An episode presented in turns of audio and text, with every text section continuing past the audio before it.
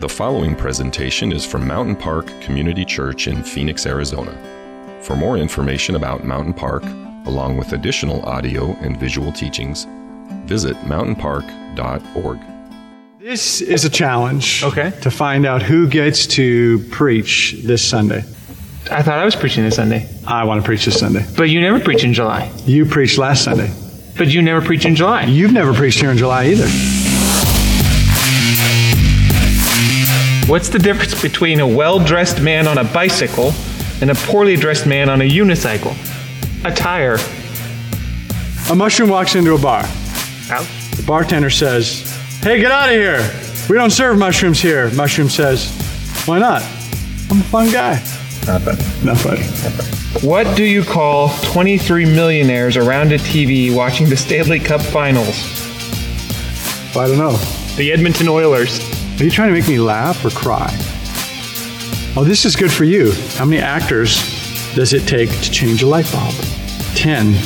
One to change the light bulb and nine to say, it should be me up there. Because that's you right now saying it should be me up there. How many Canadians does it take to screw in a light bulb? One. Oh, nice. They're efficient, but not very funny. Oh, come on! Whoever wrote these is trying to get me fired. what about John Hockey Candy? jokes, Canadian jokes. What about Martin Short? They're, they're pretty funny. What about Mike Myers? Kids in the Hall? What about Michael J. Fox? Strange Brew? What about Celine Dion? What did the grape say when it was stepped on? Nothing. It just let out a little wine. You're good at that. Lots of practice. What do you call That's how I get things done at home. How about, can we watch what I want to watch? Can I have chocolate instead of whole 30? Oh.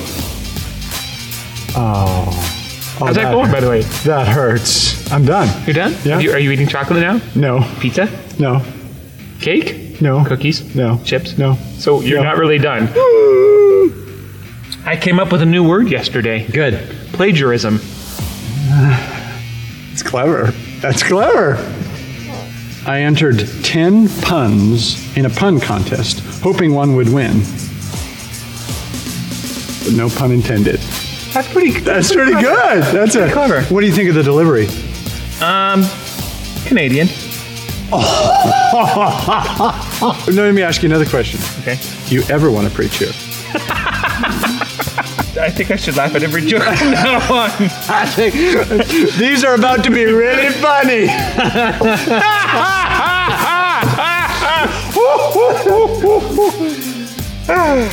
What does a thesaurus eat for breakfast?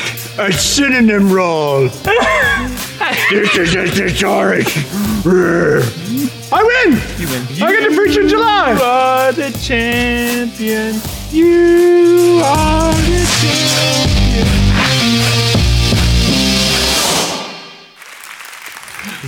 I win! I get. I, uh, I have been here at Mountain Park for, I believe, 11. No, I believe, I know it's been 11 years, little uh, 11 and a half years, and I don't think I have ever uh, uh, did a talk on the July 4th weekend. So this is it. This is I get to do July 4th weekend, and so I want to talk about independence. I want to talk about the whole independence thing. In fact, this is a significant word and concept for a number of people in our church, for a number of families. I know there are some families in our church who just this week uh, let their young ones go off to college for the first time. And there are families here in our church who are letting their young ones go off to, to college here in the next few months, and they're going off to explore their independence. This is a big deal, huge transition in the lives of, families here in our church. I don't know about you, but have, have you ever looked at a 17 or 18 year old, uh, maybe your own kids or your friends' kids or your grandkids, and you, you looked at them and you thought about uh, life and, and you just thought, uh, they don't have a chance. You just thought they're totally not ready. I mean, here they are. They're about, we're pushing them out of the nest, and they don't even have wings yet. I mean, they are just, they are not ready. They're not going to handle this. How are they going to handle it when they're the ones who need to call the cell phone company and figure out the bill for their cell phone? I mean, it's like one of the top, most difficult things adults have to deal with, and our kids are not ready, not prepared for it. Yeah, and they're certainly not as sophisticated as you and I were when we were 17 or 18. Right? I mean, there's no comparison. There's no way that they are ready for life. Just, oh my goodness, I have two teenage boys at home, and then I have a little girl who's just on the edge of teen years. And it's fascinating to have a front row seat to watch the teenage years happen, to watch the transition from childhood to adulthood, to just be a part of that journey and just watch it happen before your very eyes. This experiment of life, and you watch the, the, the transformation from childhood to adulthood. And then there, there are days where I think this is going great. I could sit down and have a conversation with uh, one of my kids, and we can be talking about American history and talking about the significance of, of how the slavery has shaped racial relations here in the United States. And, and, and I can think, this, he's going to be okay. He's ready to engage with life and the difficulties of life and engaging with um, people who have different opinions and all that. It's going to be great. And then the next minute, literally, the next minute, there'll be a fight at the supper table about who puts the milk back in the fridge. And one will say, Well, you had it last. Oh, well, you touched it because you moved it in order to make room for your fork. Oh, yeah, well, you did it. And they start, you know, fighting at each other. I'm thinking, they have no chance. That what the, the, the future doesn't have a hope. And so, so, so it's just kind of this journey of watching are they going to be okay? Are they not going to be okay? This transition, this fascinating teenage transition is precarious for both parents and for teenagers. If that's your current journey or if you remember that journey, it is difficult, it is precarious to make that switch to fight for independence, to figure out what independence means, etc. Because what's happening from the perspective of, of you uh, teens looking into your independence and wanting to figure all that out, how can you tell the difference between uh, a helicopter parent who is, who is smothering you with, uh, with uh, smothering your independence, who is just kind of clamping down and not giving you room to breathe, not giving you room to breathe, not giving you, uh, ma- uh, letting you make decisions. How can you tell the difference between that and simply uh, wise guidelines for you in terms of how to live life. How can you manage that? How can you balance those things out? As you are seeking your independence, how can you know what things you really need freedom from and what things you really should continue to attach yourself to as you grow, as you figure out adulthood? I think a similar question could be asked of all of us in terms of our spiritual journey.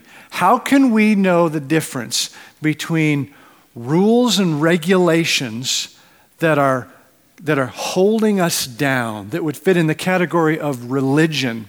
Rules and regulations, so many of which are, are made by humans and they are holding us down, versus rules and regulations and guidelines that are, that are loving parameters given to us by our Father in heaven.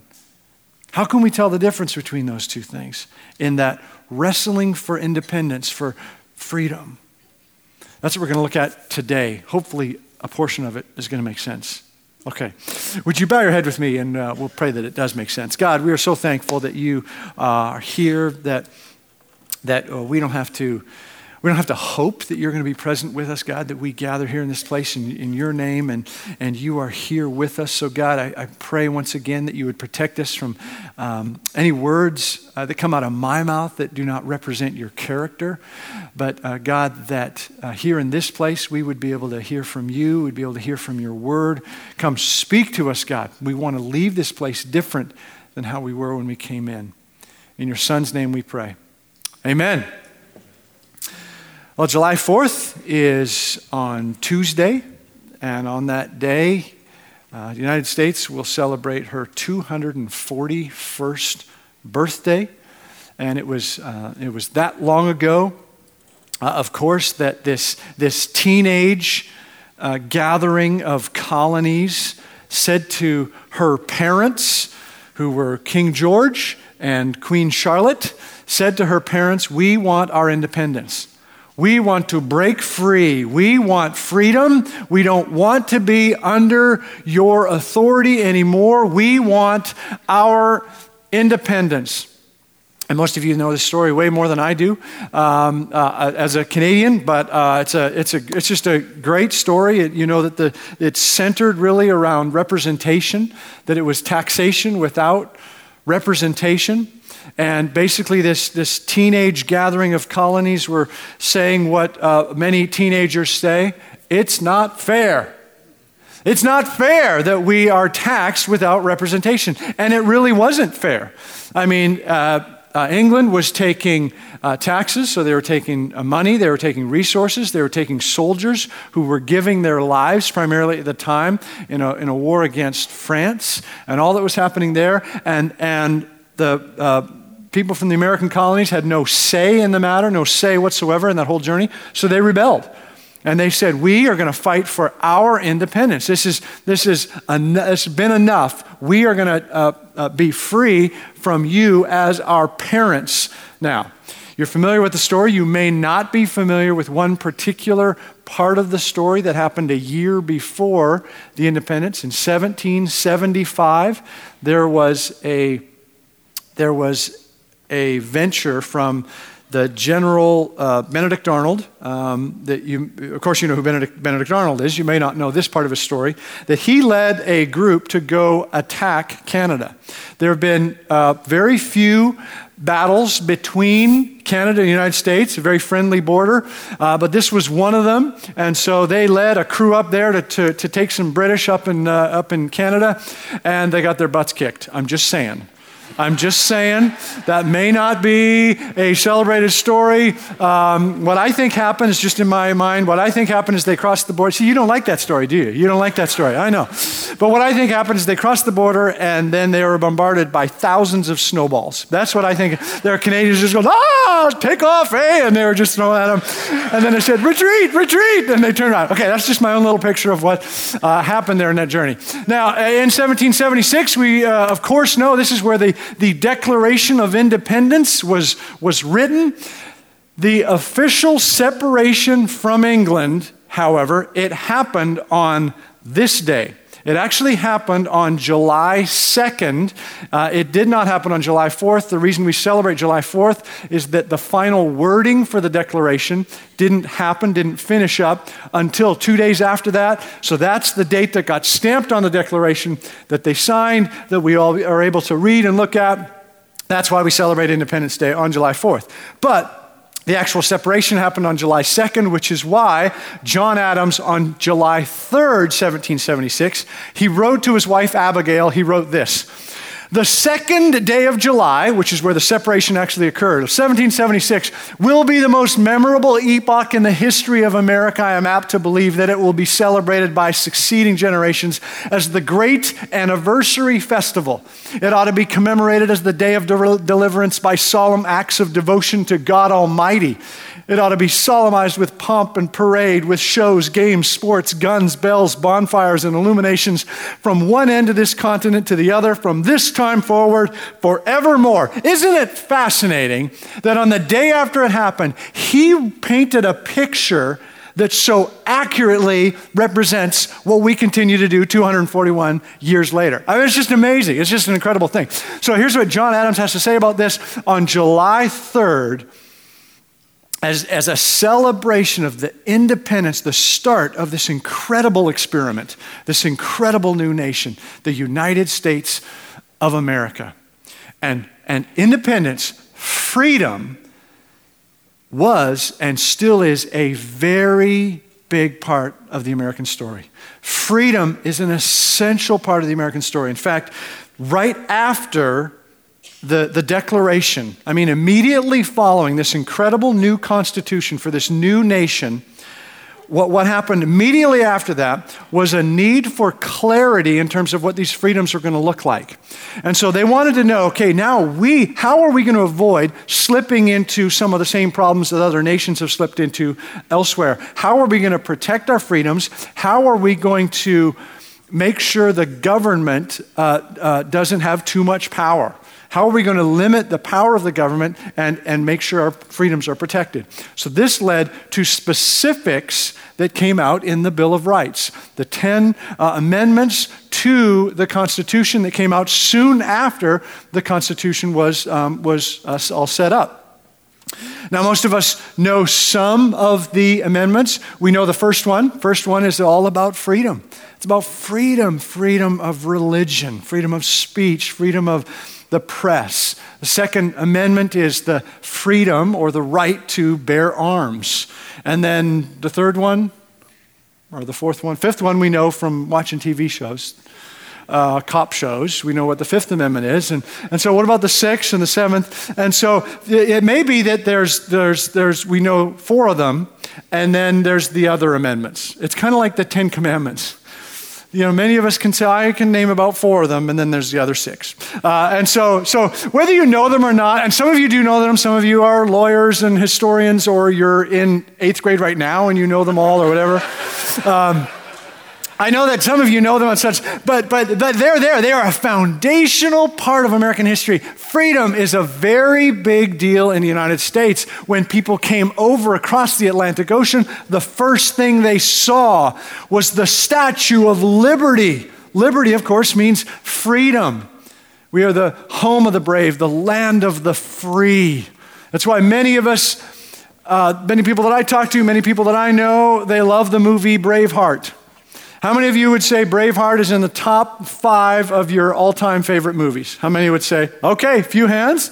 And more of you, you just weren't uh, brave enough to raise your hands on that one. But, uh, but I know it's a great movie. Why? Because he says, they may take away our lives, but that'll never take our freedom. Yeah, a little less enthusiasm than the real thing, but, but you're there, you're with me. They'll never take our freedom. There's just this, this tremendous energy around that. We love uh, reading that. We love being stirred up with that. It's such an, a core part of the American story. I read an article recently about what people from other nations think about the United States. And much of it would be what you would expect, and, and a lot of a lot of appreciation for the United States, a lot of envy, a lot of misunderstanding. Um, there was one 25 uh, year old woman from Jerusalem who was asked the question when you, when you think of America, what comes to your mind? And her answer was freedom. I mean, this, this is going to be, you know, this is, just, this is just one person's response, but I think it represents uh, a, a whole lot outside of the United States and within the United States. What do you think of when you think of the United States? Freedom. And she followed that up by saying, they are free to do whatever they want, whenever they want. Which, of course, is not freedom, that's anarchy. I mean, by definition.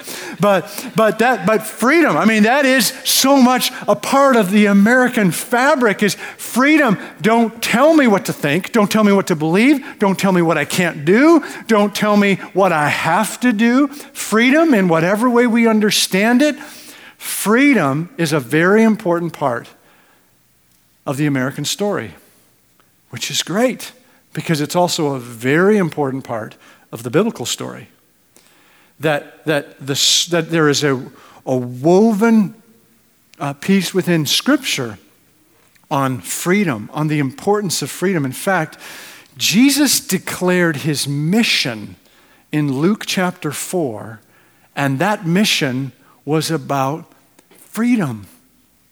Luke chapter 4 is a time where Jesus transitions from being a, a young man to his public ministry. And in Luke chapter 4, Jesus is about 30 years old, and he is a well respected rabbi. He is a Jewish teacher, a Jewish leader.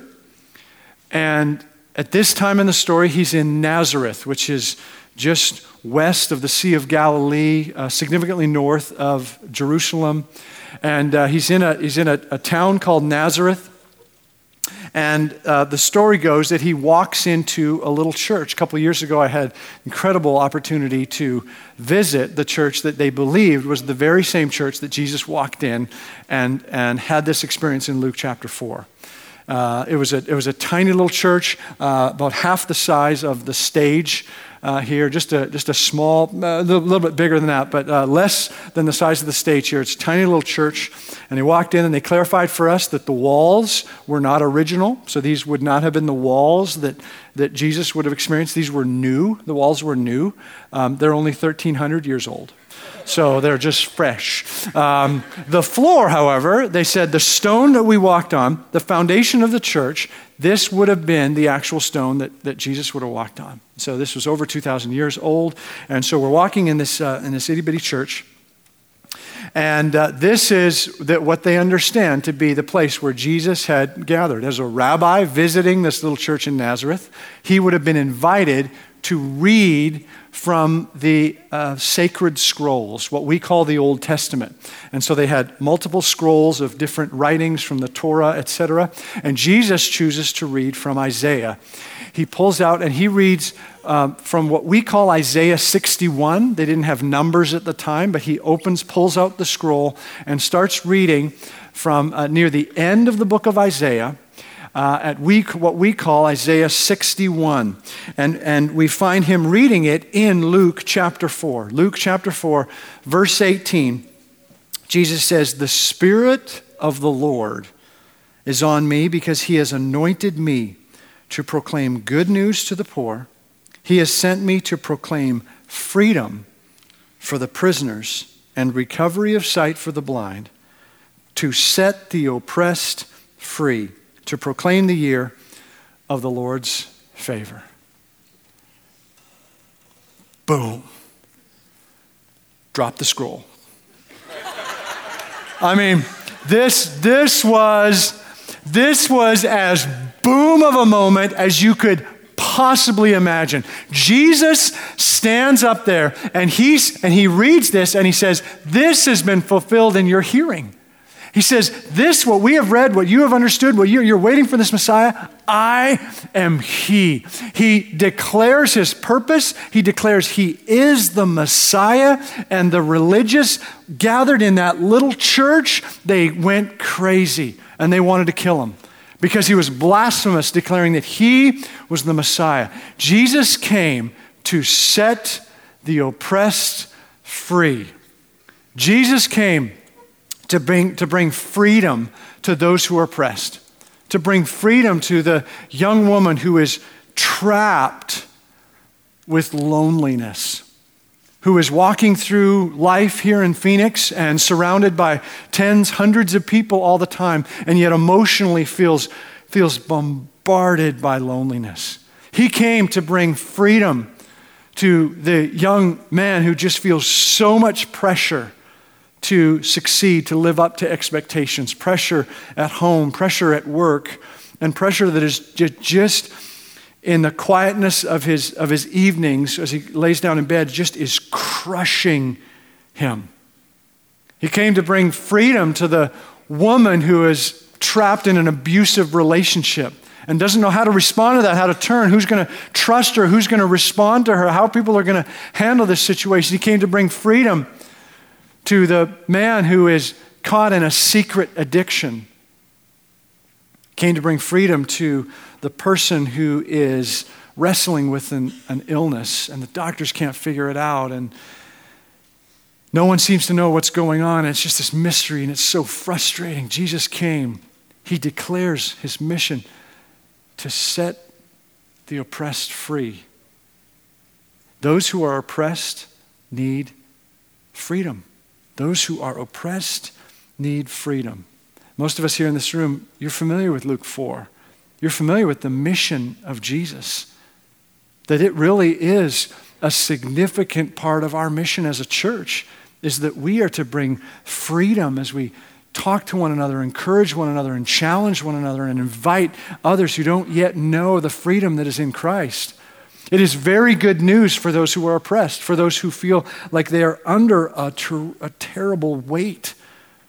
It's, it's great news, but here's a part of freedom that we often forget. Not all of us are oppressed. That those who are oppressed need freedom, and that's a beautiful truth. But not all of us are oppressed. Just because we have some kind of boundary or limitation doesn't mean that we're oppressed. A child who's told by his parents that here in the summer of 2017 that he or she can't play video games all day, every day, is not oppressed. Are you with me? That if, that if Sarah is married and yet she is told by her friends or by her spiritual mentor or by her boss that she has to stop flirting with the cute new guy at work. She's not oppressed. Somebody's not taking away her freedom that she needs to have access to. That if Bob is told here on 4th of July weekend, we can't afford the $6,000 mega awesome grill that you want to have in the backyard with the 80,000 BTUs. You, we can't get this, but he says, I know but it's on sale. It's just like $300 off. We can't afford it. Bob is not oppressed if he can't have the grill. That, that that just because we have limits or restrictions or boundaries in life that we don't like, it doesn't mean that we're oppressed. That there's, there's another side to this, to this coin, that freedom is not what the 25 year old from Jerusalem declared it to be have whatever you want, whenever you want. That's not freedom. In fact, Jesus clearly balances this out in the Sermon on the Mount, this incredible section of teaching from Jesus. It starts in Matthew chapter 5. And at, at, at the beginning of that sermon, near the beginning, he starts off, he talks about the Beatitudes, and then he talks about us being the salt of the earth and the light of the world. And then in chapter 5, verse 17, he, I think, adds an, a, an amendment to Luke 4, to, to his purpose. He, he expounds on it. He says, Do not think that I have come Okay, so here's a missional statement from Jesus. Do not think that I have come to abolish the law or the prophets. I have not come to abolish them, but to fulfill them. That elsewhere in Scripture, we, we get these, this sense of Jesus coming, you know, Paul talks about Jesus coming to end the law. And so some want to read Matthew chapter 5, verse 17 to mean Jesus came to fulfill the law so we no longer have to worry about it. We no longer have to do anything about it. Did Jesus fulfill the law perfectly and completely so we can do whatever we want? Thank you, Jesus. Because Jesus declared in Luke chapter 4, I have come to bring freedom. Well, then we get to experience freedom. That's not what Jesus means here in Matthew 5 17. He came to fulfill the law, to fill it up to the full, to be an example for all of us in terms of how the law could possibly be fulfilled. To say this is the, this is the ultimate picture of how the loving guidelines of the Father could be implemented into life. That He is, he is coming, Jesus has, has come to draw this incredible picture of, of what the fulfillment of the, of the law could be. Do not think that I have come to abolish the law of the prophets. I have not come to abolish them, but to fulfill them. So here's the overall idea for this morning. I know it's taking me a while, but here's the overall idea here. Stay with me. Those who are oppressed need freedom. Absolutely. And those who are limited need to understand submission. In other words, just because we are limited with something, just because there's something in our lives that we can't do that we want to do, it doesn't mean that we're oppressed. It could mean that we're simply limited. I tell you, I worked really hard. I wanted this second line to be more appealing than what it is. Because I totally get it. I understand nobody likes limits, nobody likes the word limited, and nobody likes submission. I mean, that is that is top five words we never want to hear in church. Submission. I get it. I get it. I put it up there not because it's likable, but because it's clear, but because it's, it's accurate. We all like the first line. First line is a winner. Man, those who are oppressed need freedom. Yes, that's what we love. That's what we come to church for. That's what we fight for. Absolutely. But the second line, there's nothing sexy about that. There's just nothing appealing. You have to know, we're not going to put that on a big billboard for our new church. Mountain Park Community Church. If you want limits and, and, and be told about submission, come join us uh, in, uh, in October of 2017. It's not going to happen. It's just not, we don't write songs about that. We don't watch movies where the climax has a line that says, They may take away our lives, but they'll never take away our right to submit. They just don't do it. They just don't have those stories. We don't watch those movies. Those who are oppressed need freedom. And Jesus says in Luke chapter 4, that's what I came here for. Those who have limits, who have boundaries, maybe even ones we don't like, need at times to submit, to submit to those restrictions. That's what Matthew chapter 5, verse 17 is all about. We got to see scripture for all the different pieces that it is. Now, here's the trick how, how do we tell the difference? How do we know the difference between something that is, is oppressive, that Jesus wants to, to experience freedom from, and something that is just that is just frustrating us because it's limiting, because it, it is holding us back in some way. Now, here's, here's how I want to kind of go after that question How do we tell the difference? Instead of just being theoretical, I want you in the last few moments that we have here today, I want you to think about an area in your life where you want freedom. However, you want to define freedom, whether that's rooted from American history or that's rooted uh, in, in your spiritual understanding, regardless of your spiritual background, of who you believe Jesus is, whatever you understand freedom to be, I want you to think about an area in your life where you would love to experience freedom. Maybe it's financial freedom.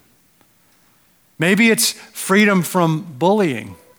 You don't have to be 11 years old to be dealing with bullying. Maybe it has to do with a bad relationship. And there's some, something going on there, and you just need freedom from that because you know that's not going down the path that, that God wants you to go down. Maybe it's simply a bad habit. Maybe it's smoking.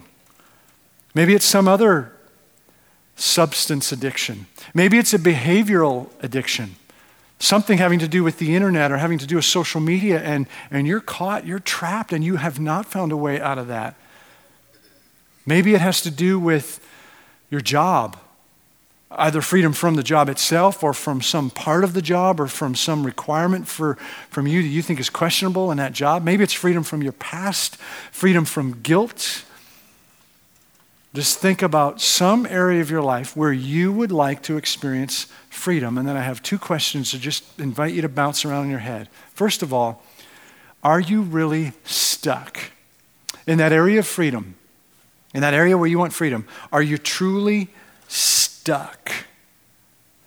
In the examples that Jesus gave in Luke chapter 4, as he quoted from Isaiah 61, the examples that Jesus gave are people who are absolutely stuck. He wants to give freedom for the poor, freedom for the prisoner, freedom for the blind. These are people in that culture who did not have an option. Did, it was not possible for the poor to become wealthy. It was just not an option. It was not, not an option for the prisoner to get him or herself free. It was not an option for the blind to, to just work hard enough in order to be able to see. These were people who were absolutely stuck. So, as you think about the area of your life where you want freedom, are you truly stuck or is it simply an inconvenience?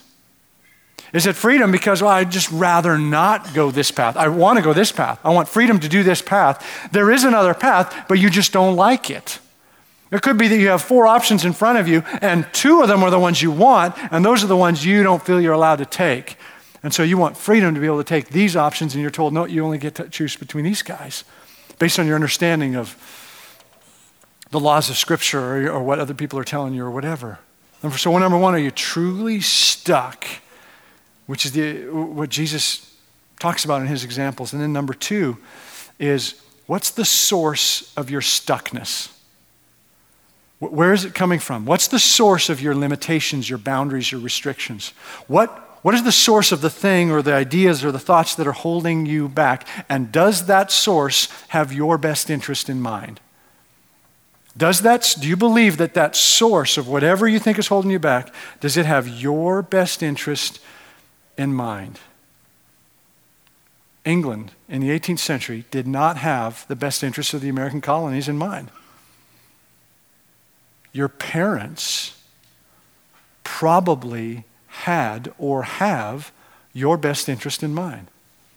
Most of most of the parents here in this room, we have the best interest. We make mistakes, but we have the best interest in mind in terms of our kids most of the time. Your company may or may not have your best interest in mind. That's up to you to kind of think that through. But here's, here's the reassuring part God always has your best interest in mind.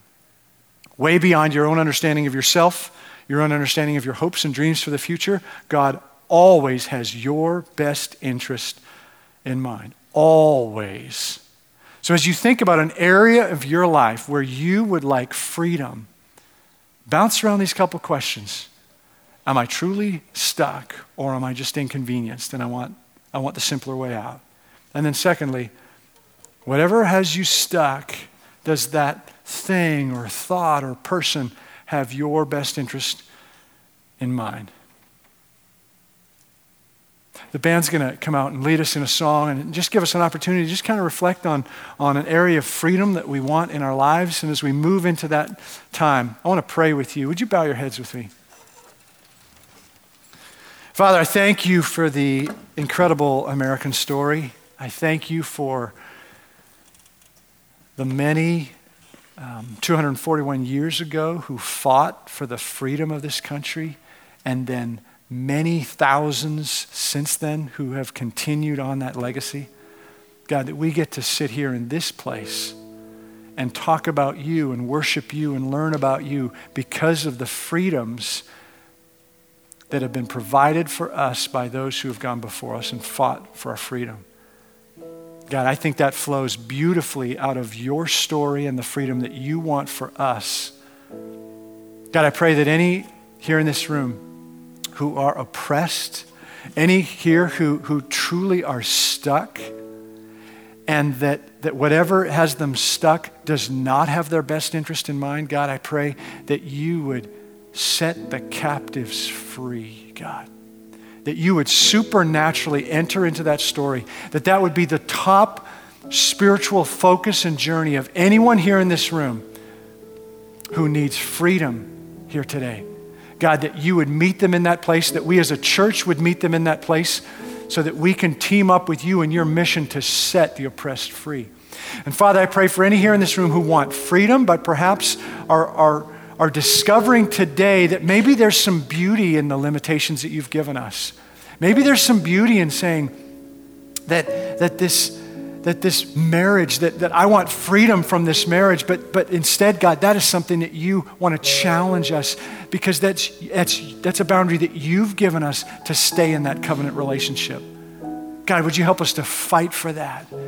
To, to, to perhaps give up on, on feeling like we're oppressed, but instead feeling like we're loved by you so much that you gave us boundaries and parameters. Help us to know the difference, God. Help us to connect with you deeply through our pursuit of freedom, we pray. In Jesus' name, amen.